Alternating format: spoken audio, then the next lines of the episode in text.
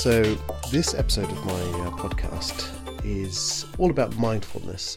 And I speak to a friend of mine, Michelle Butler. Now, Michelle, I've known her for many, many years, but we lost contact. Um, we used to work together, and at the very beginning of my photography career, her husband Pete was instrumental in, in kind of igniting my passion for photography as he uh, he taught me Photoshop and all about post processing, and it really captured my imagination.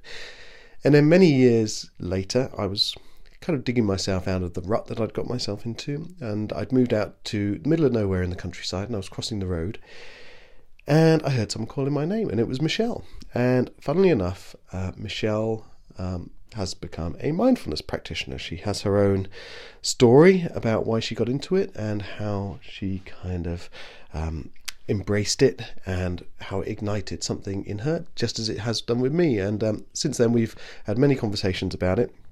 And uh, she's written a guest post on my blog, which you should check out. And now, finally, after about two years of talking about doing it, we finally sat down in her kitchen and had a conversation about mindfulness. So, we, we talk about um, how she got into it, the kind of incidents and uh, situations that led up to her discovering it.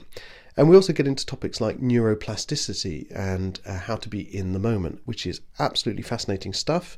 If you know Dr. Joe Dispenza, you will know about this already, but if not, then you should um, have a listen to our conversation. We go off on many, many tangents, and we could have gone on for probably another three, four, maybe even 10 hours of conversation about this because it's so interesting. But we had to call it a day after about an hour because you know, there's there's just not enough hours in the day, are there? And we have other lives to lead. But um, yeah, great conversation we had. I really hope you enjoyed this chat with Michelle. We mentioned my book a few times, among other books. It is still available. That's Do the Thing, Have the Power. It's on Amazon and uh, wherever else you get your good books from. You can also check out my other books. Shine Manifestos, my most recent one, and then there's a collection of my writings called Outpost. So um, in the meantime, uh, while you're going online and ordering all those books for your book collection, um, have a listen to me and Michelle talking about mindfulness.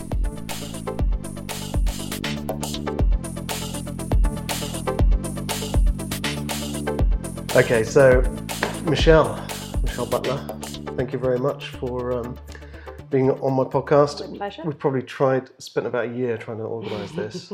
We have. we started it a few weeks ago, and then we got interrupted by the window cleaner, and the man came to clean the gutters, and then we just ran out of time, and it was has been quite stressful sorting it out. But we finally, I've We're managed to here. gate crash your your house this time, and uh, yeah, we're, we're finally doing it. And um, the reason I wanted to get you on the podcast is because, um, well, you're a mindfulness practitioner.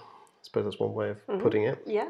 And we used to work together many years ago. And then I was crossing the road one day. I just moved out to the country, and I was crossing the road, and suddenly you appeared after what ten Yes, years? it was very. It was most bizarre. Yeah, and I I just moved to this random little village in the middle of nowhere, and there you were. And uh, our paths sort of crossed, but they diverged in terms of mindfulness as well. So- Absolutely. and I've been wanting to do something about mindfulness on the on the podcast for ages. Mm-hmm. So it seemed perfect to get you to chat to me. Well, thank you for inviting me. Well, no, I'm just I'm just so glad that you're you're up for it. So um, so yeah, so for anyone who doesn't know what mindfulness is, how do you describe it to people? I always struggle with a, a I nice, think neat ev- definition. Everyone has different definitions, don't they? But They do. mean Um. I mean, the, the, the, the most well known definition is the Jon Kabat-Zinn definition, who is a well known Yeah. practitioner, teacher in the mindfulness world. And he um, describes it as um, be thinking in a certain way with awareness and without judgment. Okay. So I think I've got that slightly wrong, and it'll probably be exact terminology will come to me later. The exact quote will come to me later, but it, it's basically mindfulness for me is the opposite of mindlessness. Okay. So if you are um, if you are going through your life just not ever being aware of your surroundings, locked in your thoughts, locked in your head, um, you're not being mindful. Mindful is about bringing awareness to what's going on in your mind and in your body. So, like, mindfulness is huge for me. It's very important for you and for millions of people around the world. But there are a lot of people who will never hear about it, mm. We'll kind of dismiss it as kind of spiritual nonsense, mm. and we'll seem to get on fine without it. Why, why do you mm. think it's so important for some people, yet other people just seem to kind of carry on? Well, I think, you know, life is very stressful for a lot of people these days. Um, you know, I can only speak for myself. I came to it having known nothing about it in 2014. So you actually wrote about you did a guest blog post on my I did. Mm-hmm. on my blog. Um, so what's your story? There was an incident, wasn't there, that led Yeah. you to kind of anxiety and some struggles with that. Absolutely. I think I'd probably been struggling with anxiety for a time, and because of the mindlessness, I hadn't really noticed it. I hadn't I had an awareness of what was going on. I just was, as one does, just sort of carrying on with life and sort of pushing it aside. And there was an incident in August 13, which is really um, was was really not the trigger point, but the point where I thought th- th- this kind of isn't normal. Yeah. Um, and I was um, living up in Surrey, and we had a celebration, and we let off some Chinese lanterns with my family who were down from Yorkshire in the in the garden. And they came down, and to me, they still looked alight. Oh, so you saw them coming. I saw them so these coming things went down. up. They went up. So they're the things that you you kind of they're made out of paper. Absolutely. You you light the middle of them and they float up, and they float up. and then they come back down. and they come back down, Yeah. obviously not lit. Yeah. So one came down in next door's garden and landed in their bin, a light. Oh, so it was a light. It was a light. Okay. Yeah. Um, and we put that out. And then the other one we didn't see where it went, and one landed in the woods. And I spent the whole evening panicking about it to the point where I made my sister climb through brambles and thorn bushes up in a private woodland space. And was she kind of just doing it to lanterns. humour you, basically? Yes, because yeah. she was pretty convinced that they were out when they came down, but I was convinced that they weren't. Yeah. And I started doing the catastrophizing. I couldn't sleep that night. We found one in the woods, hadn't done any damage. We didn't find the other one. Okay. So but in your mind, that was somewhere just smouldering away. Smouldering, and, in, and and I started catastrophizing that what happens if the woods burn down, and then what happens if somebody's house burns down, and then Yeah. what happens if that's my responsibility, and I've got you know somebody dies because of it, and it, it, it really got out of hand. And I woke up the next morning. Everybody had obviously forgotten about said lanterns. Um, the first thing I did was go on the internet, and ironically, there had been in Box Hill, which is nowhere near where Yeah, I am, there had been um, a, a, a fire for some other reason, nothing to do with the Chinese lantern. And um, so my immediate thought was, "Oh my God, that's that, that's that, that's the lantern. That that's my Yeah. fault." And it wasn't until I read the article I thought, "I'm being ridiculous. This no, this is miles and miles and miles away," and it was for something else. But I had got myself into such a state about it, and I at that point I kind of realised that my catastrophizing and my anxiety was getting out of control. So you'd always kind of struggled with anxiety, Yeah. and this was the tipping point. I had struggled with anxiety over the years. So as a child, I used to, a teenager, I used to have have panic attacks. If I had to Yeah. do any public speaking, I had. I used to get really panicky. I had a bit of a, a meltdown once when I had to do some reading in an English class, and it was so obviously in those sort of formative years of your, you know, your your your sort of teenage secondary school years when everything's about how you look and you know Yeah, not not sticking out and you know um, I had a bit of a meltdown, and from there on in, I used to avoid public Hmm. speaking wherever I could. I mean, it really did affect me in terms of anxiety. Because it's funny, because whenever I mean, I worked with you. It was long before the incident with the the Chinese Mm, lanterns. Um, but you always struck me as confident, you know, in, in control of everything, you well organised. I mean, you were um, an account manager at this agency we worked together at, and you were just always on the ball. Just you seem to be the, the only person with a calm. You know, what's the poem like? If you can keep your head while the world around you is losing theirs, the world and everything in it is, is yours, my son. No, and you seem to be the, the person keeping their head and everything. So Well, it's the um, it's the it's the the swan yeah, metaphor, isn't it? isn't it? Yeah, with the legs going like crazy exactly underneath. exactly. And I Yeah. think over the years, I obviously ha- had managed to kind of find ways around that, and obviously get But over just battle through it. and battle through it and get over Mm. elements of it as well as I as I got older. Fundamentally, only since I've been doing my mindfulness training have I been or my mindfulness practice, should I say, Mm. and my teacher training, I've been able to hold sessions with people. My tech, I mean, I can talk about that later, but my techniques that I use for breathing Mm. and calming have allowed me to get over that anxiety about public speaking, which harks back to being 15 years old, and I'm 47 now. Yeah. So it's taken me,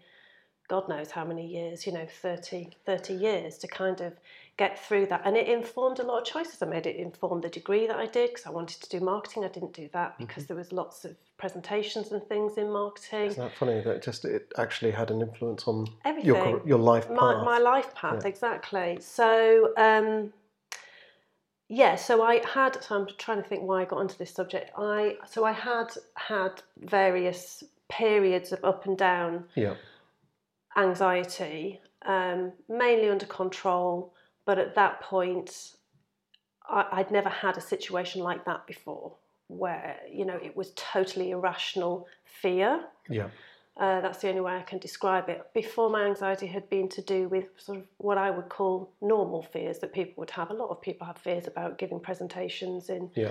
excuse me, in front of their peers. Um, but this I knew was a completely irrational fear. And So you, you recognised it as. I mean, did you? For me, the the big thing about mindfulness um, is that it allows me to separate myself Mm. from my thoughts and my feelings. So even if I'm wrapped in anxiety or having, Mm. you know, going through a particularly low point, I can at least say, I am feeling low, but Mm. that those are my feelings and my thoughts. Mm, They're not me. And but for years, I I'd attached those to my identity. So Mm. it's like, you know, um, and you know the the when you had this incident with the Chinese lanterns and this panic Mm. attack, were you identifying with that feeling of? Was it was it all consuming, or were you able to kind of step aside no, I wasn't "I'm able to step aside. It was all consuming. I knew something was wrong, Yeah. but I didn't do anything about it straight away. That was August 2013. I didn't actually go to the doctor until February 2014. So I kind of battled on with it, with things getting, uh, you know, sort of building momentum and building speed. Did anyone around you notice that things were getting out? of My hand? husband Yeah. noticed, but didn't. I, I, I, I couldn't articulate what was what was going on. I felt incredibly s- stupid. You're probably guilty as well. Uh, for, yeah, yeah. You know your impact on other people. Yeah, absolutely. I just felt em- embarrassed because I thought, you know, I don't know, th- this is totally irrational. The things I was getting anxious about was so irrational and nonsense. You know, things that I think I probably wrote about it in the in the blog with with um, that I did for you on your um, space.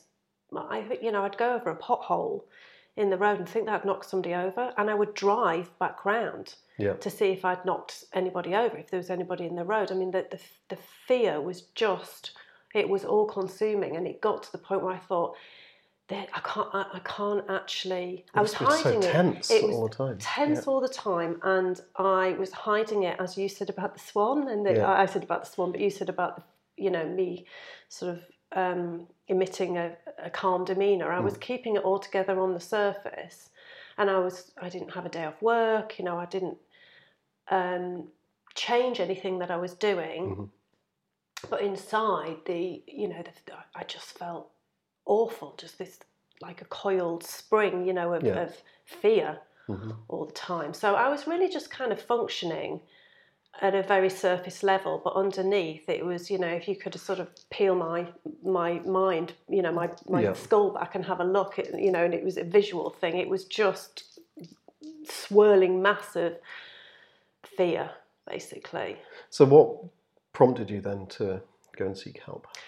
Well, there was no um, there was there was no then defining moment like the like the Chinese lantern scenario that made me think I need to go to the doctors, but it just had gone on and on and on, and it was Yeah. building to the point where I was crying a lot privately and uh, had discussions with my husband and you know I just felt I needed to reach out. But the thing about mental health as well is there can be um, well certainly with with me with the anxiety there was a paranoia about reaching out because I thought I've got two young children. What if they think I can't Yeah, go? what if you get sectioned or something yeah, they or they you? or- yeah exactly. They think I can't you know look after my children. So Mm.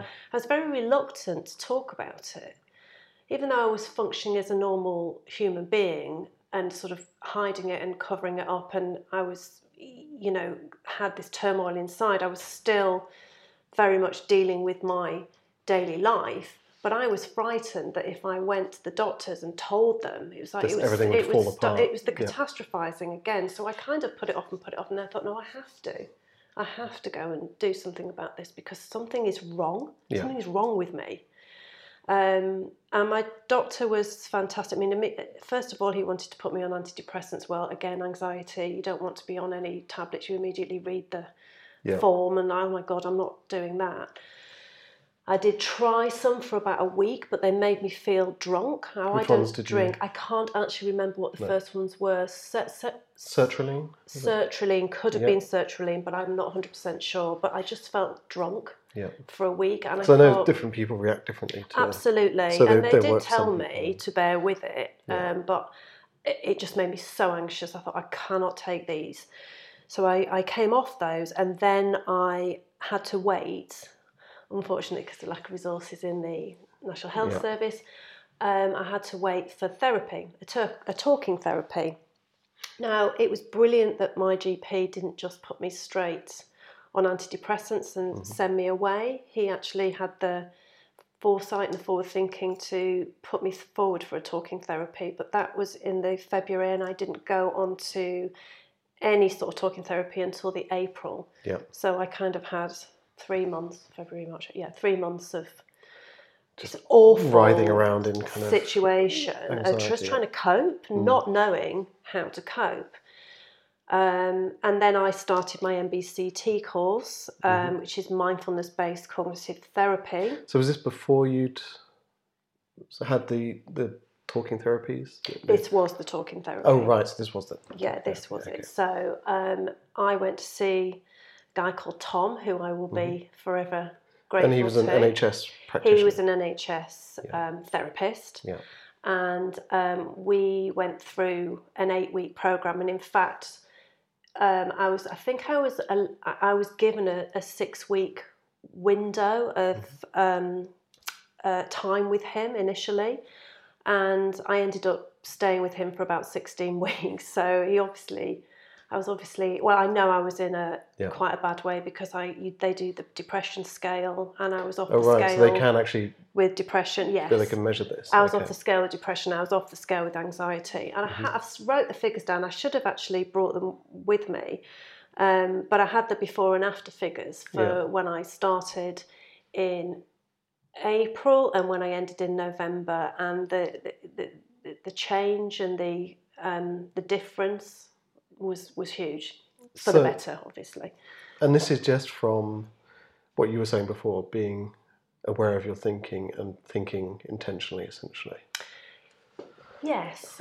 Weirdly, when I first started it, because I was in such a dark place and not able to see any sort of light or, you know, the, the wood for the trees, um, that I, you know, we, we did our first session and I'm just trying to think back. I can't remember exactly what we did. And I think it was just kind of a sort of breathing and sitting and, and turning mm. our awareness to sort of our, our breath. And I came out of there and my husband, Pete sort of said, How did it go? And I just cried when I got out. I mm. thought, This is just a load of rubbish.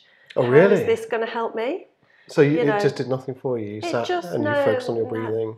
Not no, because I, I, I think you know if you're in a situation of of stress or worry that is just kind of a normal situation of stress or Yeah. worry, then you know a simple breathing exercise probably could you know Mm. flip you back into that that state of normality, quote unquote.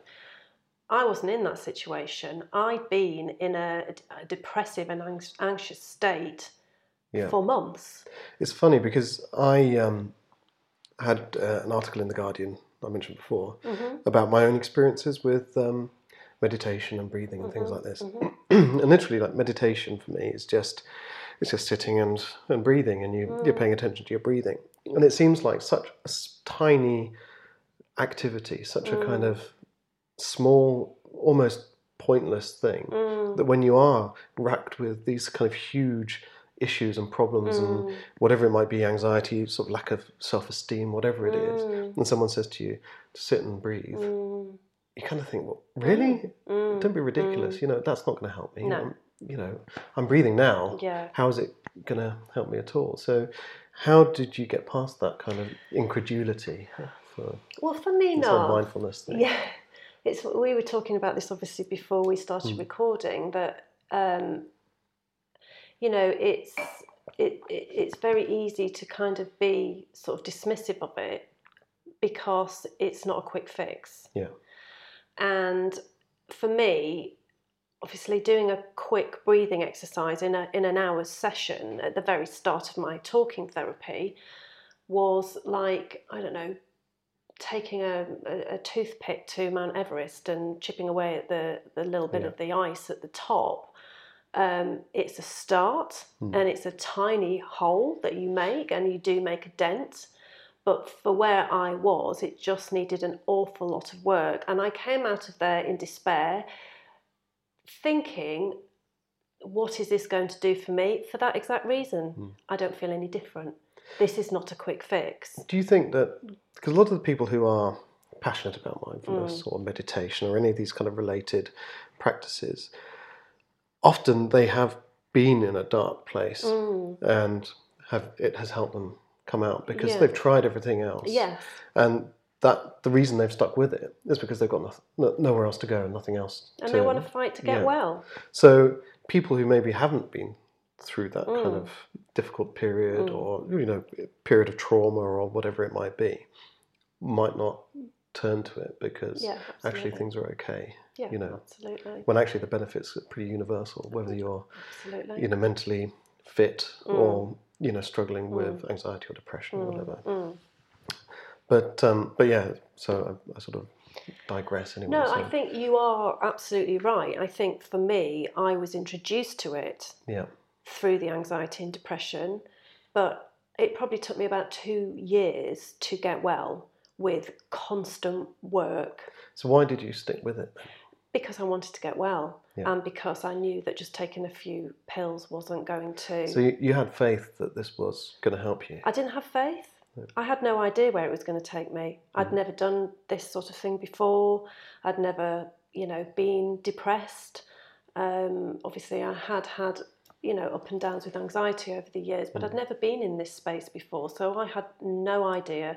It wasn't really faith, it was just my pure desire to fight, to be well. Yeah. And I would do whatever it took for myself, for my kids, for my family to be well. So I stuck with it because I thought, well, what have I got to lose? I'm Yeah. coming here. And at one point, I think we got in sort of about six, seven, eight weeks in maybe. And, you know, my husband and I were chatting and he said to me, maybe you should stop going because I would just come home and cry and cry and cry. So. It's I'd go working. and I'd be okay. Yeah. And then I'd come out and I'd feel absolutely devastated again. But we kept going and we kept going with the practices. Um, and eventually, I did start to see a little bit of a shift in the mindset, in the in the in the darkness. So when did what was the first thing you kind I can't noticed? actually pinpoint that, Hmm. Chris. I'm afraid I can't really remember, but I think it was probably the latter, sort of three quarters in, Mm-hmm. maybe. I would st- I, I started to notice. I think you know what what's probably good to explain here is about neuroplasticity. Yeah. So I um, and we talked about this, and it was great for me from a therapy point of view. We talked about this in my therapy for me to see the, the hard facts and the science between, behind how the brain works, rather than let's just talk about being present Yeah. and not really understanding why I was doing that. So he explained to me that obviously every thought that you have, every every action that you Mm-hmm. take creates a neural pathway.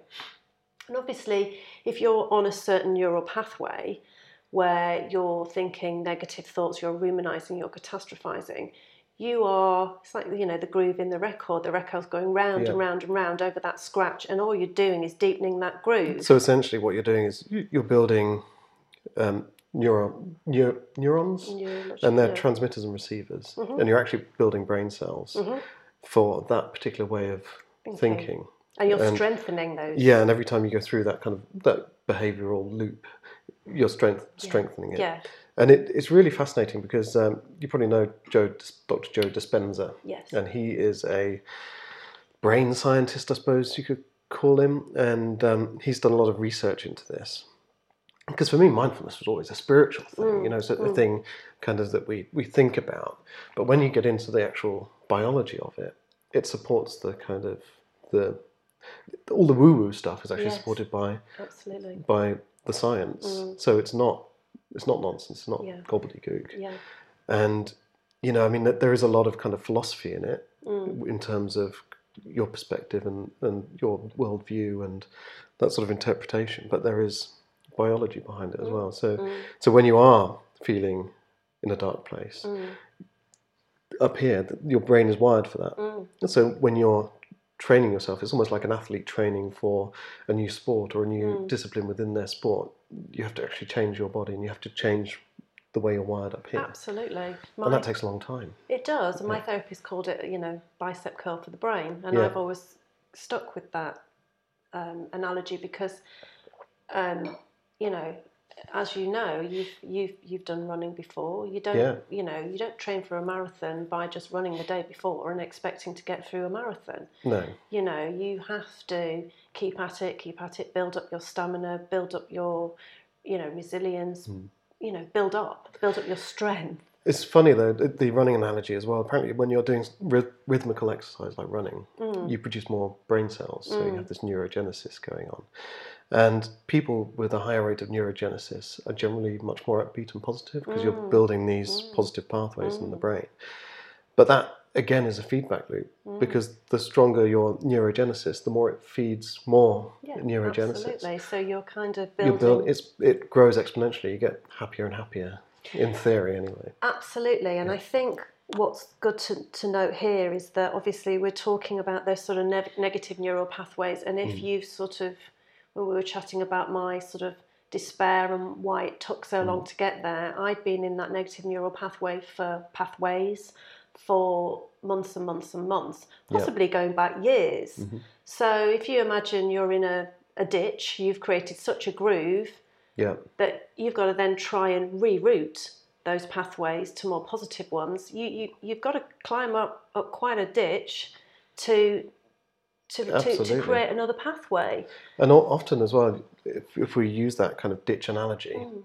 you're thrashing about so much, fighting this kind of like, you know, why is everything so awful? And actually, you're just digging yourself deeper because you're reinforcing that neurological pathway. Mm. Yeah, absolutely. So that was really empowering to me to know that obviously um, science hasn't always known that the brain No. is neuroplastic and that it's malleable and we can retrain our brain to think in different ways. So for me, and I didn't know that at the time, I didn't know. I'd always been had a, an interest in meditation. I remember buying a book in, in, in my twenties when I was living up in London and, and trying to meditate a couple of times using a candle and thinking, oh, this is quite nice, but not really understanding or being aware of any anything other than it's a nice thing to do. So were you doing meditation at this point then?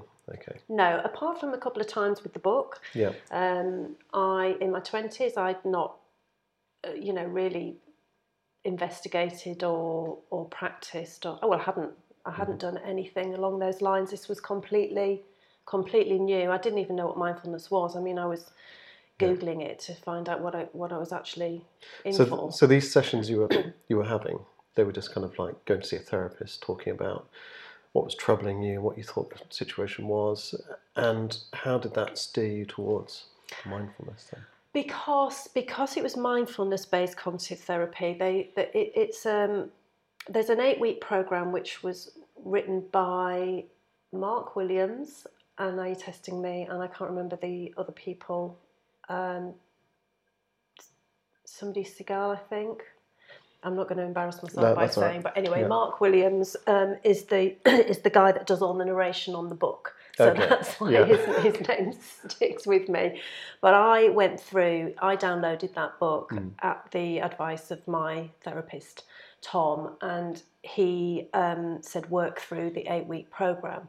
And basically, the eight week program, excuse me, gives you the tools and techniques for the breathing exercises. Yeah. So you will start. It's a really interesting exercise that you do first in week one, which is the raisin exercise. Have you done the raisin exercise? No, what's the raisin exercise? So I've done it in my kids' classes, and Yeah. it went down an absolute storm. The kids So this is a it this is a thing you do. You do um, mindfulness sessions for for children. yeah. yeah, yeah. So um, basically, you you take a raisin, or it can be anything, piece of chocolate, whatever, piece of food, Yep. and you look at it as if you have never seen that before, as if you're a baby, or as if Right. you're an alien, or you know somebody who's just come across this food, subs- this thing. Mhm. They know they can eat it. They know it's not poisonous, but they don't know what it is. Yeah. So you you take your time to investigate it. So you rub it in your uh, uh, um, uh, in between your fingers. You have a look at the wrinkles on it. You you you you start with an observation exercise, and then you put it in your mouth, but you don't swallow it. So it's like Yeah. rolling it around your mouth, and the, the feeling of that around your mouth, and how your saliva glands um, react to that, and how your body wants to just immediately chew and swallow, but you kind of stop your body from doing that so that you can really savor Yeah. what's going on and, and be aware of all those different reactions in your body that you wouldn't notice when you were shoveling a, a, a I don't know, a pretz in or a hamburger at lunchtime Well, or whatever. that's a really good. I've not thought about doing that. It's, it's a bit like the Japanese tea ceremony. You know, it's, it's not about the that. raisin and it's not about the tea. It's about being present in this Yeah. very moment. Absolutely. And when you talk, you know, it's another one of those things. When when you talk about being in the moment, everyone's always like, "Oh yeah, here we go." yeah, it just sounds so cliche. what does that now. even mean? But then Mm. when you talk about it, you know, here you go, you've got a piece of mm, food. What does mm. it look like? Mm. Because the moment you're you're there and you're rolling it around your, your tongue or whatever, Mm. you're not thinking about what you're having for breakfast tomorrow. You're not thinking about the bills you've got to pay. You're in that moment. Mm. And, And being totally aware. Sorry, Chris. Well, it's just no, no. I mean, I'm interrupting you, but it's just, it's just amazing. All of this stuff. It's so simple, yet it has this kind of huge spiritual baggage. You know, qu- quasi, quasi religious baggage that goes with it. That is massively off-putting for people, but yet it's profoundly impactful and beneficial in very practical terms, as you've experienced as you're teaching other people. Mm. But it's amazing. I mean, so you started to do this course then? Yeah, so And I you- started to and do you noticed- course. Notice the benefits quite I, well, I started to. I was doing it every single night, and I have continued to meditate every single night hmm. f- since I started the course in 2014. I very, very rarely miss a miss an evening or a day where I don't Do you notice it if you don't meditate. the next day or? Not so much. If it's a day, not so much. But if it's a couple of days, I might start feeling a little bit edgy, So where I'm kind of a bit, well, just a bit busy-minded. Hmm. You know, I kind of I use that time to as like my download time because as you are aware as a meditator, um, that you you're not clearing your mind when Hmm. you meditate. It's not about clearing your mind. A lot of people get put off Yeah, about meditation 'cause about think- stopping your thoughts. and all that Exactly. kind of stuff. I think, well, my mind's not clear, and you know, I can't do it. So you know, Mm. I'm feeling frustrated, so I'm going to stop. But it's not about clearing your mind. It's about oh, the, you, you've mentioned awareness Mm-hmm. twice now.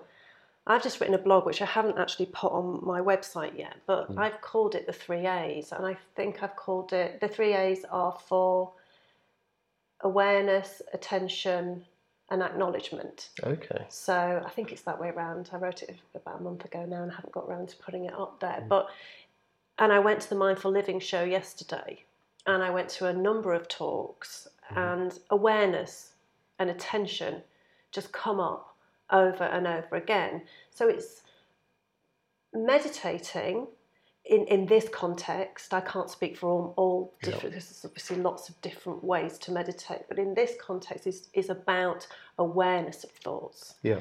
And it's about bringing your mind to the present so that you are turning the volume down on those thoughts. It's funny, um, Gelong Thub- Thubten? Yes, I don't know how to pronounce it. I don't know how to pronounce it. Um, we were talking about him beforehand. Yes. He's the sort of Buddhist monk. Is he Yeah. Buddhist? He is a Yes, Buddhist. he is, yes. Um, but he uses a very nice analogy where it's a bit like he says it's like having your, the front door of your house open and the back door of your house Yes, open. he does say that. And um, you know your your thoughts are just passing through, yeah, and you're there in your house and you're just watching them go. yeah, But you don't have to interact with them, absolutely. um, which is a really lovely way of putting And there's it. a poem as well called The Guest House, Ah, which is read in a, an eight week MBSR program, which is mindfulness based stress reduction. So that's Mm-hmm. a slightly different program.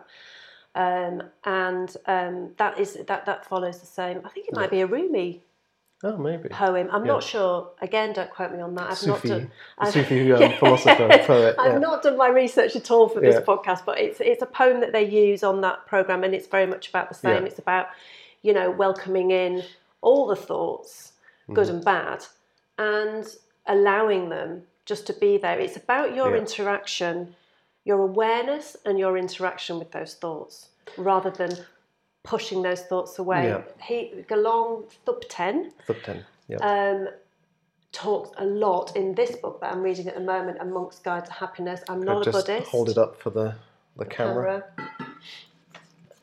There we go. There you go. Yeah. What's Um, it called? It's called A Monk's Guide to Happiness. I picked this up. I, I, I didn't know anything about this guy. I picked this up in um, a shop in um, Eastbourne. It was in sort of the, the, the bucket of random books at the Yeah. front. And it's been one of the best reads I've, I've, I've read in ages. As I say, I'm not, I'm not a, a Buddhist, a practicing Buddhist myself. And this comes, um, although he is a monk and a Buddhist, he, this, this, this is brilliant for everybody. It's not um, it's not pushing any belief Any system. dogma or anything like that? No, it's just basically about meditation and about um, mindfulness. But I actually, I think I, I, I think I did underline something. Yes, I did. yeah. And this is myths about meditation. So he, he says the amount of thoughts we have makes no difference to our meditation. It's not about clearing or blanking out the mind or going into a trance. This will simply not work and has no real value. Medita- meditation changes our relationship with our thoughts and emotions. It is not aimed at get, getting rid of them. And he talks an awful lot about grasping and resisting Yeah. um, because the the analogy is, and you've probably heard this before. You ask somebody not to think about um, a yellow car, Yeah. Straight away. and they will think about a yellow Yeah. car. And that's the same with our emotions. You say, you ask yourself Mm-hmm. not to think about something. I don't want to feel angry. I don't want to feel fear. I don't want to feel a certain emotion. You try and push Yeah. that down. What, what, what's going to happen? It's you, you can't It's really interesting. push it down. Because at the beginning of this year, I said, you know, I, I have a love hate relationship with money. I love to spend it, but I hate it when I don't have any. You're like me. And uh, I can't seem to hold on to it for very long. And I just remember um, the beginning of this year, I said to myself, right, I'm not going to stress about my debts and my money. And then proceeded to spend the first month of January or the first month of the year completely racked of anxiety about money and my debts. And it's it's like it's like when I've got a one year old daughter Yeah. and you say to her, Don't eat it and the first thing she hears is eat it. Yeah. So she starts to put it in Yeah. her mouth, you know, whatever it Yeah. is that she's Yeah. holding in her hand. Mm. And I suppose it's the same with us, isn't it? When, when you say, you know, I'm not going to be angry. Mm. Um, Mother Teresa said something very interesting. And she said, I, I'm paraphrasing because I can't remember the exact quote, but she said, rather than fighting against something, give me something to fight for Mm. and I'll be there. And it's, I guess it's the same with our thoughts. Rather than saying, I don't want to be depressed anymore, Mm. We should focus more on saying, I want to be happy. Yeah. Yeah. Uh, which kind of brings me back to when you were, you know, going through the, the terrible anxiety and everything was calm on the surface. Mm. You know, how is mindfulness different from, say, bottling it up and just like denying it and pretending it's not? How does Well- it help you kind of relieve the pressure rather than just it starting let it let it and- turn into a pressure cooker. Well, I, I think we've we've kind of just touched on it by what we've just said about the grasping and resisting, and about mindfulness not being um, about clearing the mind. It's Yeah. about having a relationship with the thoughts that are there. So, you know, there's there's there's there's various different practices. So the, the the sort of standard practice that any MBCT MBSR course starts off with is is the is using the breath as an anchor, using the body as an mm. anchor. And the reason why we use that is because when we are in a state of focusing on our breath or on our body, we can't be focusing on those other things. Yeah. So we are training our brain to come back to a central point each time.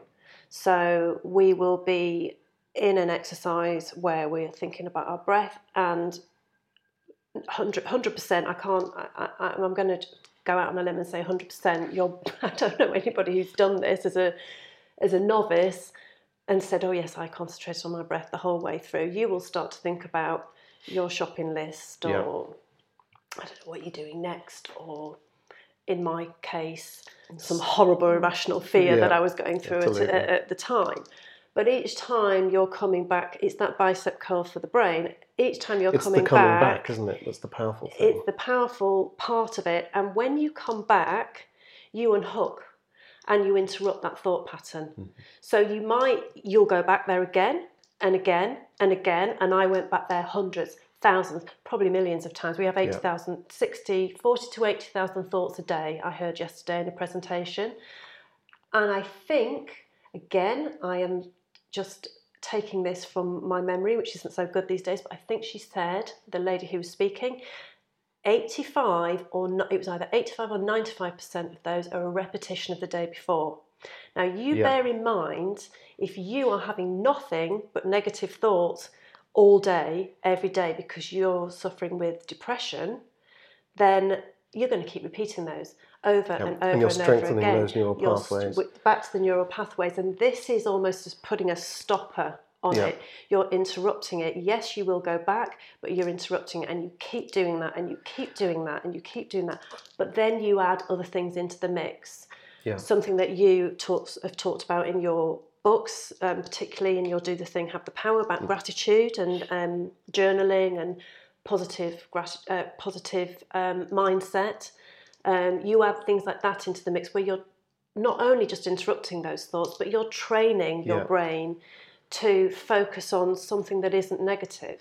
So there are other techniques that you build in to that, but the, the initial technique is obviously just training your mind to unhook from and, and interrupt that thought pattern that is not serving you. Yeah, and that's an interesting phrase you've used there because, um, God, could- so many things are popping into my mind all the time when you're, when you're talking.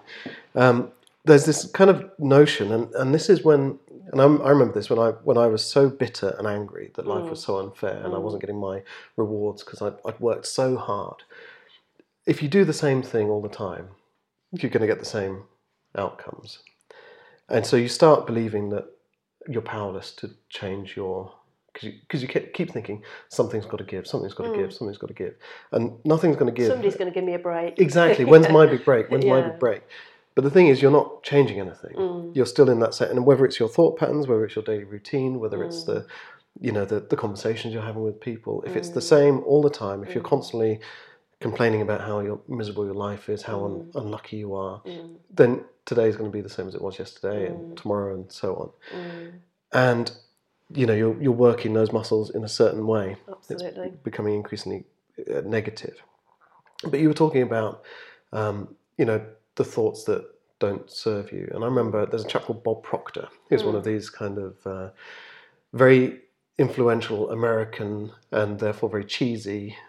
Uh, Did he do the um, the Rhonda, he was in, yeah, he was in The Secret. the secret? Yeah, but um, some of what he was saying is um, uh, it's not that kind of. The Secret is very kind of I hate to use the phrase woo woo. I wish there was a better phrase to use, but the secret is borderline kind of mysticism and magic. Mm, Yeah. Um, but he actually, one of the things he used to say, and I used to say it over and over again in my head, uh, and I, was, you know, I was going through a, a difficult time, and I was trying to get out of this, these kind of thought processes.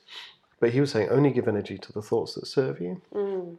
and and that's the thing. You, you keep giving these thoughts this energy, and they keep Mm. doing the same thing, and you're digging this rut, like you say. And I remember being in the shower one day, and just I was overwhelmed by thoughts about all the mistakes I'd made in the past, having made the wrong decisions at school, having you know not kind of applied myself more, and why was I such a loser, and all these terrible things. Mm.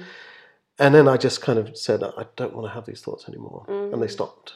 Mm. Well, they didn't stop, but it, suddenly I interrupted that thought process, Mm. and that was when a, a kind of light went on for me, Mm. where I kind of said, well, I don't actually have to listen to these thoughts. They're going to go on and on, but I Mm. don't have to listen. And suddenly, as I stopped giving them my attention and, and the energy of my Mm. attention, Mm. the volume did turn down on them a little bit, and they, they kind of went into the background a little Mm. bit, which was quite well. That was a, a bit of an epiphany Quite for profound. me. Yeah. absolutely, and that led me into meditation and to Mm. other things like that. I can't think what we were talking about there. We are talking about changing your your behaviours and your patterns. Well, I think you've, introducing you've new- picked up on two things there. Um, one is thoughts are not facts. Yeah, Um, what we tell ourselves is not necessarily the truth. yeah. Um, you know, I'm stupid. I'm, you know, I'm this. I'm that. You know, too too fat. Too ugly. Too, you know, haven't got a good enough job. Whatever you know, Mhm. whatever that might be. That's your perception of yourself. and of course, every time you say that, you're reinforcing Reinforcing it, it, and so you believe it more and more and more. The other part of that is obviously when we are stressed, they're going back to the science of it because I do love the science of it as well as the I do love the woo woo too. Yeah, Um, I like my crystals and things, and Yeah. you know I do like all that. But you know, for me, it's the the, the thing that helped me the most was the, the, the science behind Mm. it and knowing it had some sort of physical evidence that could I could cling to Yeah. and it would help me. Um, is that you know by doing a breathing, a simple breathing exercises, by doing the the coming back to the present, by um, that that sort of constant um, mindful awareness, um, we can shift physical changes in our body. Obviously, when we are in a a, a, a state of stress, Mhm. our bodies are reacting, and I know you know this, Chris, but for the podcast I'll explain. But um, our bodies are in a in a state of um, high alert. Yeah, So our bodies will react in the same way to stress for a deadline at work or worrying about money or whatever that might be, as it would for um, you know running away from a woolly mammoth. You know when we were cavemen, because it, the, the, the, the, the brain has a negative bias. It searches for danger. That's how we've survived. It, it doesn't search for happiness and joy. It searches for danger because you know when we were obviously Yeah. years back, we, we were in danger constantly of being eaten or, you know, killed by the neighbouring tribe or Yeah, eat the wrong berry and, you know, be poisoned or whatever. So we were in that state of, of high alert. But the, the difference being that you'd get chased by the saber-toothed tiger, that danger Yeah. would pass, and you would then revert back to a normal state of, of, of, of low alert, no alert, not Mm. low alert. Um, but when you're in a state of um, anxiety or worry, and one replaces the other, replaces the other, replaces the other, you are constantly, your body is physically yeah. in constantly in that state of high alert. And this can lead to actual illnesses and physical Yeah. problems. I mean, I know I've had stomach issues, other Yeah. people get back issues, headaches, things Yeah, like this, just yeah. from these kind of emotional and intellectual processes that So going on. physical illness is not just obviously the mind and body. We've always seen to treat the mind and body separately Mm. in the West. You know, luckily now we are seeing that, that there is a symbiosis between you know mind and body, and um, you know what's going on in the mind does affect the body. I was reading yesterday in an article about this constant level of stress because obviously it releases cortisol and adrenaline Yeah. because they were the things that you needed to, you know, uh, to, to, to run or to fight or you know the, the blood goes to certain organs to help you, your legs pump quicker to, to Yeah, run and your breathing quickens and your lungs expand so that you can get more air in And also, your your blood is moved away from your stomach, absolutely and they talk about your stomach as your second brain. There's, Yes. It's so densely packed with nerves and neurons and all of this kind of stuff that absolutely that it harms you emotionally as well Yeah. when you're So if you're, you're, highly you've got strung all the those adrenaline, cortisol running around your, on a, if you're in sort of low level anxiety the whole time, Mm. and you're you've got those um, hormones and chemicals running around your body all the time, then obviously that is going to have a negative impact. Yeah. So in terms of um, what you can physically do with mindfulness exercises and, and breathing exercises and meditation, is that helps you to shift yeah the breathing alone can just if you're and you, you you we've probably all experienced this before we're doing something that we're nervous about an exam a driving test a presentation Yeah. whatever it is that makes you nervous you know where people say take some deep breaths you know and and count to ten. And I remember count at school 10. they used to say like. Deep, deep breaths. Count to ten. Yeah, Next yeah. time you feel like thumping that the other kid in school yeah or something. absolutely it's nothing that's nothing this is nothing new it's just been repackaged in a in a in a different way in a more accessible way and a deeper way i suppose rather than just take a few deep breaths and off you go it's sort of much more uh, you know it's explained a lot more Yeah. now and it's there's a lot more round it but in terms of you know switching you from that state of high alert to normal quote unquote Mm. the breathe it can be as simple as just closing your eyes grounding your feet on the floor taking a few deep breaths in and a few deep breaths out and that immediately your brain will say ah we're okay Yeah. we're okay we can we can we can back off now and our sort of front, uh, prefrontal cortex which is our sort of decision making high thinking part of the brain will will will kick back in whereas when we're Yeah. in that state of high alert our amygdala which is the oldest part of the brain will just be firing off and just shutting everything else down saying Yeah. don't think about that don't don't you know don't recall those memories we need to just run we need to just fight you know so Yeah. everything which is why sometimes when you're in that st- in, in a real state of, of of panic that you can't you can't think straight which is like going back to they can't see the wood for the trees Yeah, absolutely. And I there are times I know when I get stressed, actually my eyes I feel like my eyes are starting to roll back in Mm. in um, in my eye sockets. You know, my eyeballs are rolling back, and I I kind of can't. My vision goes like this, yes and yes, I really feel like something is holding onto me in my my chest. I feel like I'm suffocating sometimes, yes yes and I'm not at all. But it's just that's your you body know, preparing yeah, isn't it? exactly. And it's just, you know, Thich Nhat Hanh said, you know, even a single breath can be a, a meditation. Mm. And sometimes when I'm, you know, a lot of the time when, when you're feeling angry towards someone else, it's not actually because of something they've done. Mm, It's your response to what they've done. mm. And so they're, they're not responsible for how you feel inside.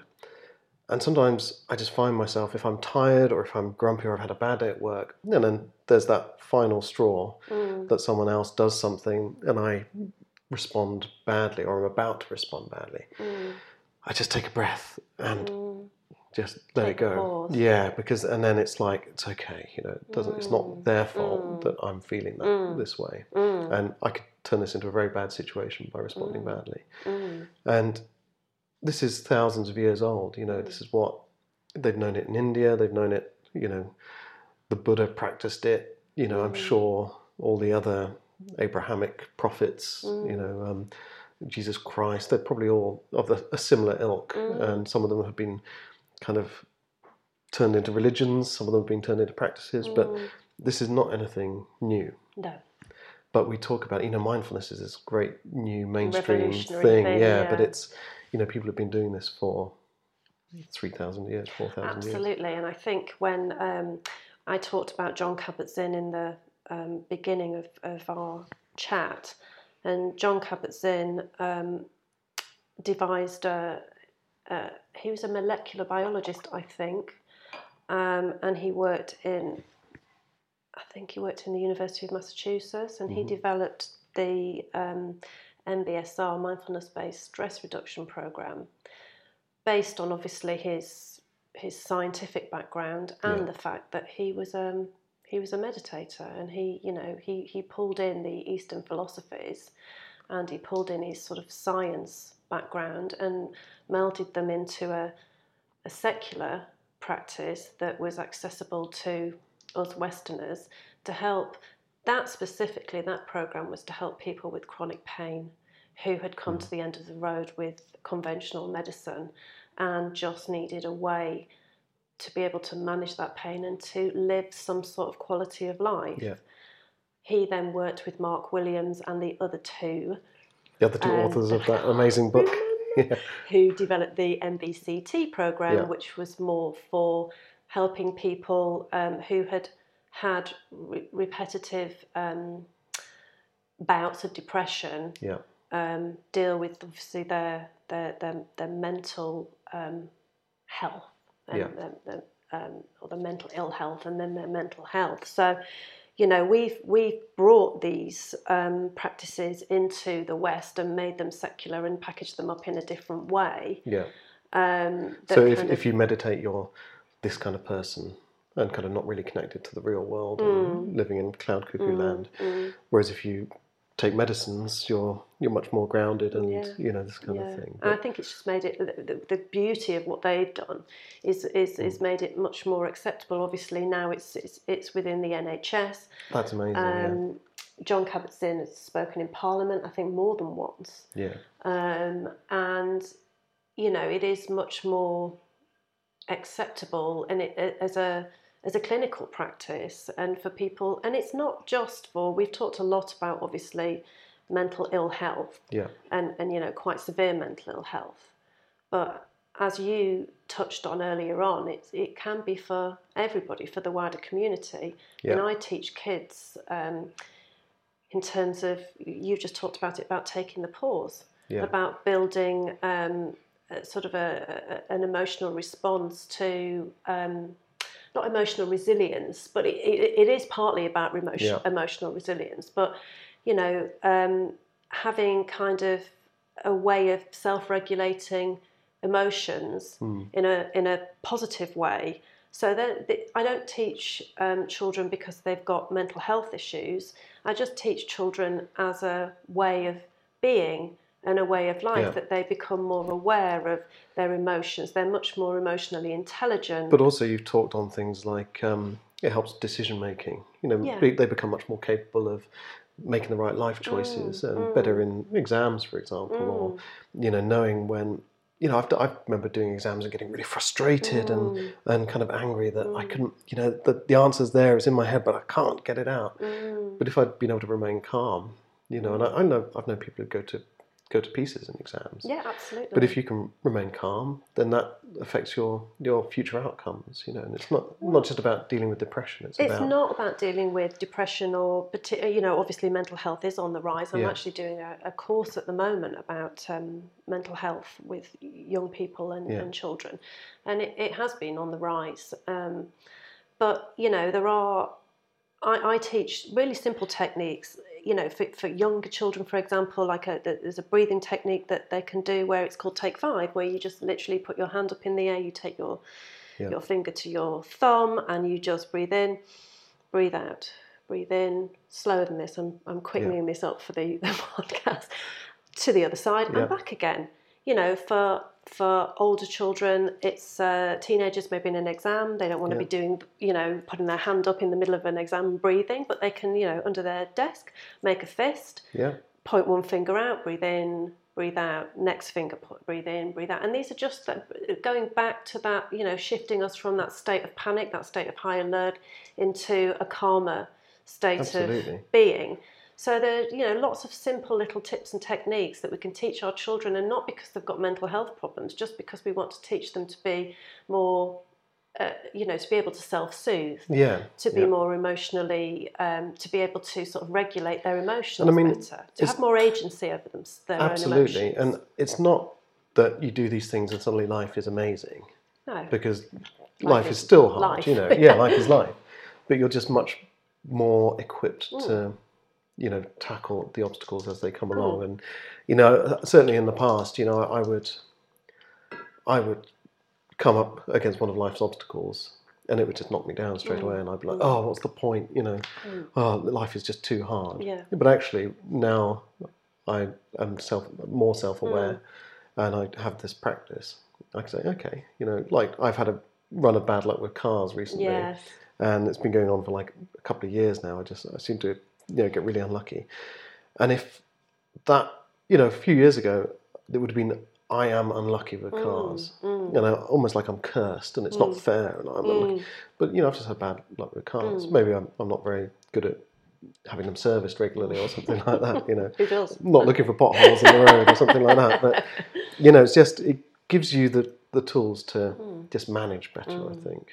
And I think it gives you the tools post having any outbursts or Yeah. woe is me or you know life's hard or whatever because we're all human and I hmm. think you know sometimes I feel a little bit of a pressure of being a mindfulness mindfulness practitioner that I never lose my temper that I, Yeah. you know, if somebody says something to upset me, that I'm immediately, oh, that's okay, you know, I, I, I, I hold nothing but love for you, you know, Yeah. that I don't get angry or I don't get, you know, frustrated or, you know, whatever that may be. But, you know, I, I do. And, you know, in the past and still, still now, you know, I can be really hard on myself. Yeah. You know, oh, I've just, you know, got cross about something. I'm And then supposed feel to be guilty about I'm it. supposed to be Yeah. a mindfulness practitioner. I feel guilty about it. I should have handled my feelings Mm. better. So post having those outbursts, obviously, if you don't get to that point, great. But post having those outbursts, it's about how you speak to yourself afterwards as well. What you learn from that, you know, the awareness that you've got that you have, that you've been that way, and okay, well, I'm not going to carry that Mm. on now. I'm not going to get more and more and more angry, or I'm not going to beat myself up about that. That has happened. I learn from that. I move on from that. Yeah, and I suppose it's you know it's not just something you are; it's something you do, isn't it? It's like it's like being a vegetarian. Mm. You're only a vegetarian when you're not eating meat. Mm. You know, and so every time a meal comes, mm. if you um, eat a vegetarian meal, then in that moment you're a vegetarian. And it's the same with mindfulness. It's not just I've meditated and now I'm Zen. I'm, I'm a Zen person forevermore. and, and the same with the gym. You know, you don't go to the gym once and suddenly you're, you know, you've got a six pack and you're looking like Arnold Schwarzenegger forever. You know, it's, it's a it's a lifestyle and it's a and it's a, a kind of approach to living. and a constant work in progress. I think that's what you know. People, you know, nowadays because everything is so accessible, want a quick fix Yeah, to everything. And this isn't a quick fix. This is an ongoing process. I've been meditating, practicing mindfulness, writing about mindfulness, learning about mindfulness, talking about mindfulness for six years. I would not say I'm a mindfulness expert because I, I read something, and it might have been in, in the book that we've just been talking about. It was something. It was something about a ninety-year-old um, meditator was asked um, why at his age he keeps meditating, and he said because I think I'm just getting the hang of it yeah, you know it is a constant work in progress and you know and there are days where it's easier than others and there are days where you feel that you haven't been that mindful or you, you have lost your temper or you know you have got frustrated or stressed or whatever. And that's about how you speak to yourself afterwards and how you draw the line under that and don't hold on to that. We're back to that grasping and resisting again. Yeah. It's funny because one of the things I always kind of say that is the things that are that we're holding on to are the things that hold on to us. yes So we hold on. We're so angry, Mm. and actually, you don't need to be angry. Mm. You can let it go. You mm. know, I, a, a metaphor I use all the times is it, it's a bit like you're holding this dove, Mm. and this, you won't let it go. Mm. And it's I call it the black dove metaphor. And this dove, this bird is pecking at you, and you're like, oh god, I wish it would stop pecking at me, and it's really hurting my hands. But all you have to do is let it go, because all it wants is to be let Be go. free. And it's the same, you know, like forgiveness. You know, forgiveness is not about letting the other person off the hook. It's Yeah. about letting yourself off the hook Yeah. and saying, I've suffered enough, Mm. you know, and I can forgive life. I can forgive. And actually, I- this is something I'm doing for me, Mm. you know, because I don't want to suffer anymore. I think And- that's why people don't let go because they think it's giving other people a free pass because Yeah. you have this sense of righteousness that I was in the right and Mm-hmm. they've hurt me and you know, I, I, I, can't forgive because they're not going to apologise. It's sometimes people, you're not going to get the closure that you want on certain situations in life. But we extend that to life in general. You know, Mm. it's like I've not had a fair crack of the whip. I've not had my rewards for all the hard work I've put in. You know, I've not had. It's like I, I do my little videos every day, and it's. I did one yesterday, um, and it was. You know, sometimes we have to stop the search for happiness just to spend a few minutes and be happy. You know, and it's like Oh yes, I replied to that. Yeah, I I was saw on the that. train to the Mindful Living show, and the sun was shining, the birds It were just- singing. it happens to be was a- in my happy place. I was like, I'm really happy today, Cool. I'm going to celebrate yeah, it. why not? Absolutely, because you know, it's, and again, it's it's about being in the moment. You know, we can be pushing forwards constantly for the better life and for the rewards, Mm, but when we stop to be mindful of where we are mm, and you know taste the the raisin and feel its textures, and actually you start to look around, and you think actually I'm, I'm pretty lucky where I am now. I've got a roof over my head. It may not be the big mansion that I've yeah. I've been pushing for, but I'm I'm blessed in so many ways. And then we, you know, the the thing that we're choking about not having a good enough car or not Mm. having all the riches, Mm. actually we start to feel pretty wealthy, and then we attract those things into our lives anyway because we're we're not thrashing around, not resisting anymore. But- Absolutely, and I think you know it sounds a cliche, but you know I constantly remind myself of this: is that the only place we can be is now. yeah, We can't Absolutely. be anywhere else. Mhm. You know, so you know, catastrophizing about the future or ruminating about the past, yeah, it's wasted energy. absolutely, and it's, it's And I know it's easier said than done because when you are in that space, I've been in that space, I know, and I, I still do go into that space from time to time. Mindfulness has given me the tools to help me move away from that space, but it's very easy to, for me to sit here saying, well, it's not easy for me to sit here saying these things because I've kind of Yeah. lived it and worked at it, but you know, we, we can't be anywhere else but where we are. We only have agency over ourselves. We don't have agency over anybody else. There, there's certain things in life we can control. yeah, Um, you know, our eating habits, our spending habits. You know, th- things that, that tangible things that we control. There are certain things that we can't control. You know, which we do have to let go. We, we, you know, you and I can't sit here and solve the climate issues, but we can do our little bit to in our space. well, exactly. And if everybody does that little bit in their space, then we're all coming together as a community to do, uh, you know, a, a Yeah. big thing in a bigger space. You know, so it's really just about sort of getting your head around what you can, Yeah, having a what, what, you what you can do and what you have to let go. But it's it's interesting because I I said something the other day. It's about um, I saw some people, some quite morbidly obese Mm. people um, on a bench, smoking cigarettes, can of sugary drink, Mm. doing lottery scratch cards, and you know people are you know I'm I'm a little bit overweight. People are overweight for all kinds of. I'm of nodding. reasons. I'm not nodding. Yeah, no, it's like I'm, I'm really trying to be nodding with the conversation. but I'm, I'm trying to be really careful not to kind of shame people about kind of their weight or anything like that. But it's, you know, when we give up our power to all of these external things that actually we have no control over. I, I mm. can't. I can buy a, a thousand lottery tickets, mm. but I still have no control over one of those. Whether one of those is going to be a winning lottery ticket. Mm. But what I can do is I can take more responsibility for my finances. You know, and I can take more responsibility for um, what I eat and what I put into myself, what I read, and you know, and there is this sort sort of certain kind of life is unfair. I'm ill. I haven't received the proper health care. Mm. You know, it's like people like me don't get opportunities like that. Mm. Whereas I know people who, you know, if you follow that way of thinking, they would have never had any opportunities, but they've gone mm. out there and they've made the change happen for themselves. And it's about being aware, you know, in here. Actually, yes, in this moment, I can choose to do something. Someone said, a chap called James Clear, he said um, that every action we take is a vote t- towards the future person we're going to be. Brilliant. And it's it's true. It's like in this moment, if I'm mindfully, you know, if you're if you're watching TV and you're thinking about what you're going to do tomorrow, and you're guzzling down your dinner, and then you mm. go back for another portion, mm. that's not being mindful mm. about you know who you are. But if you're there with that raisin and you're tasting it and you're being in in the moment, and you get to choose kind of whether I have another raisin, whether I have another ten packets of raisins, Yes. and that is a vote for who you're going to be tomorrow. absolutely. And the more I'm, this is I'm being really a terrible podcast host. I'm, I'm sort of talking far too much, it's, but it's interesting. It's but really I, I really think the more we take control over what we can control our thoughts, our feelings, our actions Mm.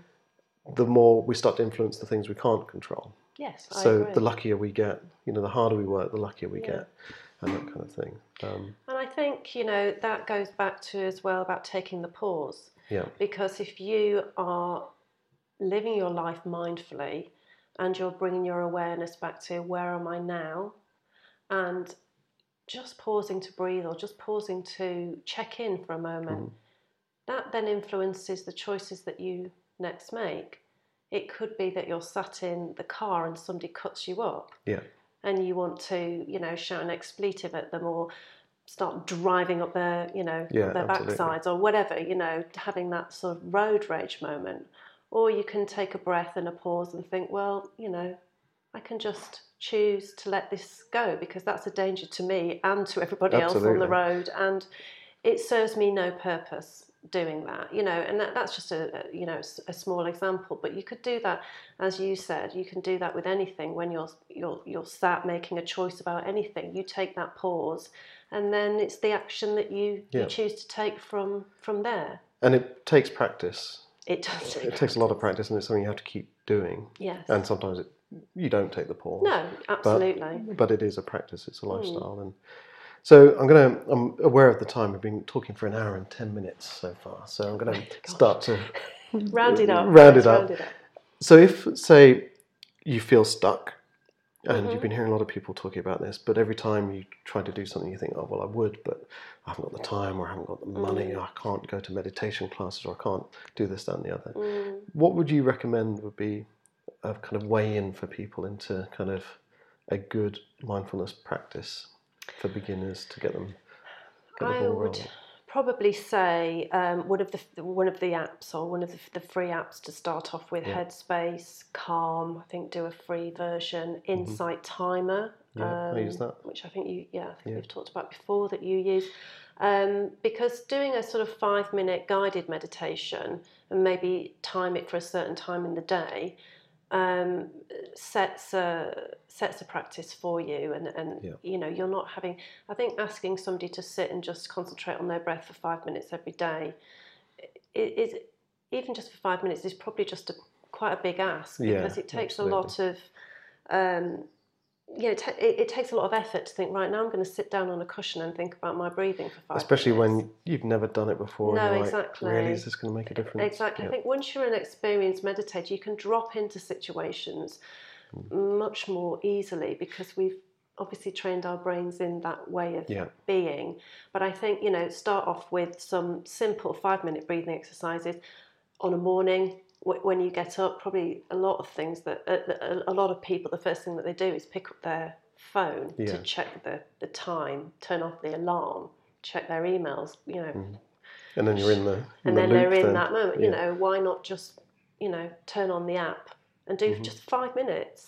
Mm-hmm. One know? of the things I started doing was when I walked from my bedroom to the bathroom when I got out of bed in the morning. Just use that time, That's even great. just 30 seconds along there, Yeah. to just calm myself down. And because I, often when I wake up, that's when I get those negative thoughts like, what are you doing with your life? Why are you wasting all this? Why aren't you?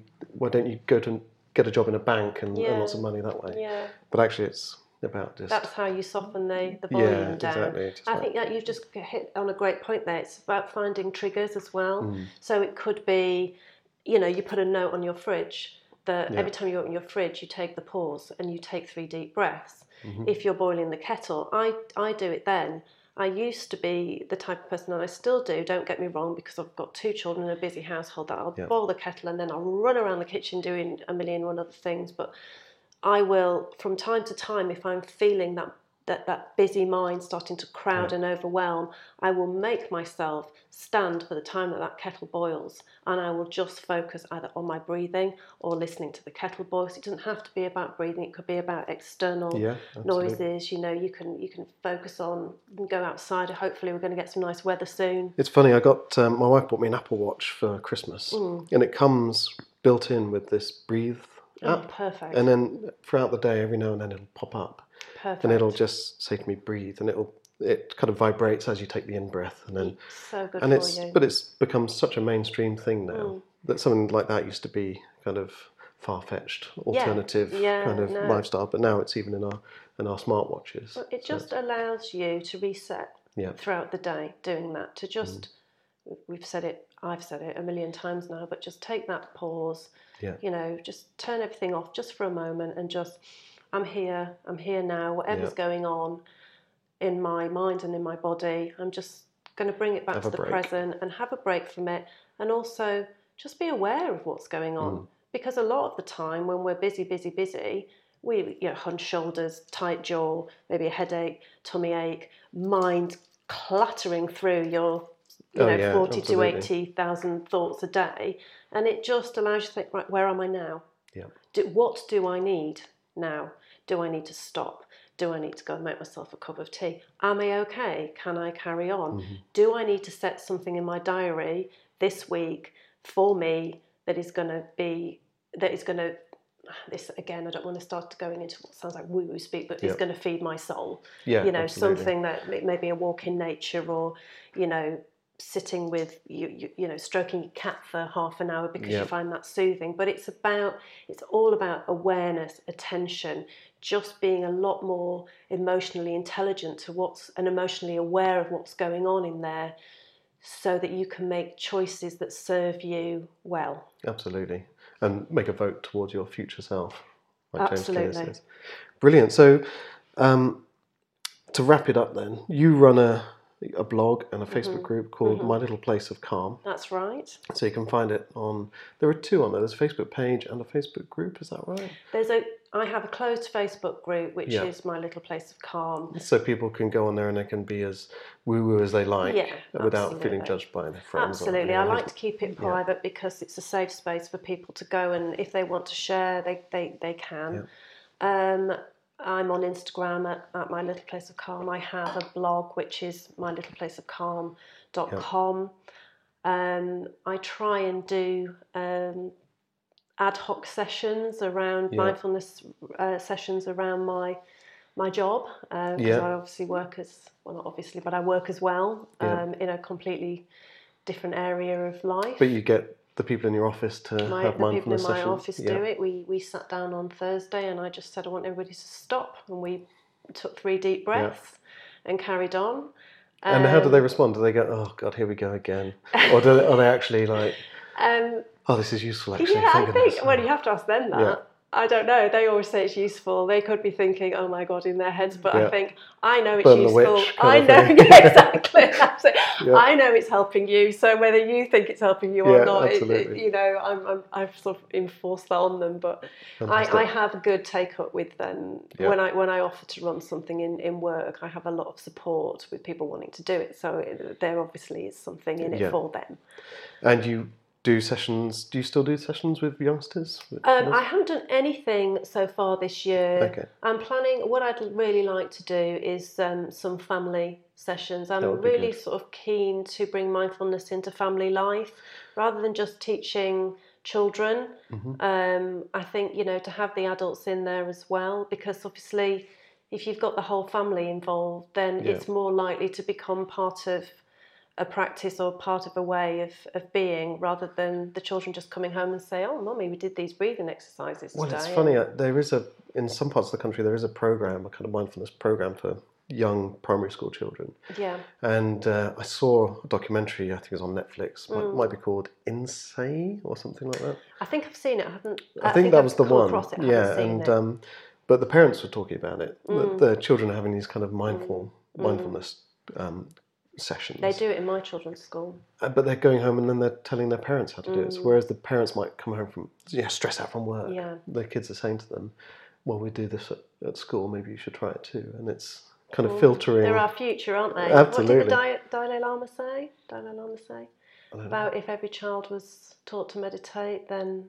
yeah, there'd be be- no war in like a two generations or yeah, something. Yeah, exactly. So I think you know it's so important to, you know, educate our children to you know have that sort of em- emotional intelligence. But um, you know, for me, I'd like to sort of yeah, have it as as a as the whole family understanding why why they're doing it. So yes, so I am going to Yeah. run some courses this year, but you know I do a few voluntary things as well, um, but I don't. Um, I don't have a, a business model per se for it. I just I like to I like to just talk about it and And and, write and, about and, it and and- write about it and spread the benefits of it. I just Yeah. know how powerful it- it's been for me and the journey that I've been on, and it's just important. I, I started the Facebook groups. It's just important for me to kind of share that Yeah. because otherwise I thought, well, I, I've kind of been through all this and, you know, for not for nothing, because obviously it's helped me incredibly, hmm. but I just think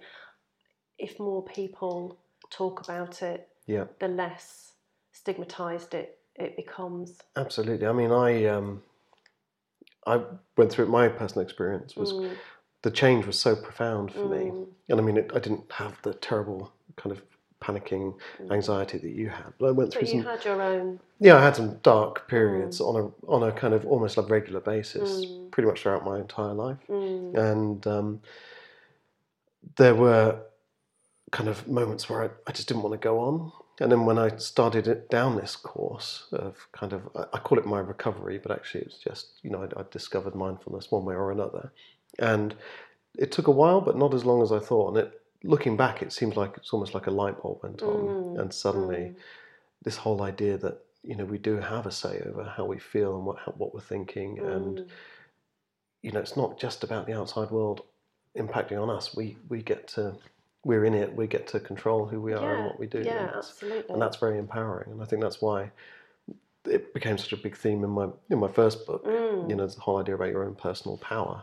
Yeah, Because absolutely. you know, once you're aware of that, Well, having agency over your own thoughts is Yeah. um, is empowering because I think a lot of people just allow their thoughts to drive them because that's where they think yeah, we absolutely. are. Our thoughts are our thoughts, and we just let them go where they want to go. Mhm. But and and they're us as well. and they're they're part of us. Yeah. Whereas you know, with with the, the whole mindfulness ethos, it's about being able to sort of observe and give space, and you know, there's a slight detachment from those thoughts Mm-hmm. and back to the thoughts, not facts. And I won't go into it again. 'cause yeah, absolutely. yeah. So okay, so um, my little place of calm.com. yes. Yeah, and then Mm-hmm. Yeah. on Facebook, my Yeah. little place of calm. Yeah.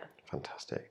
Cool. Well, thank you very much for that. I Oh, really enjoyed you. that. And, Yeah, me too. you know, I could go on for hours in lots of different directions, but we haven't got too. hours. Yeah. So, but I'm, I'm so glad we finally managed to do it. Yeah, so thank you thank ever so much. Really no, thank you, it.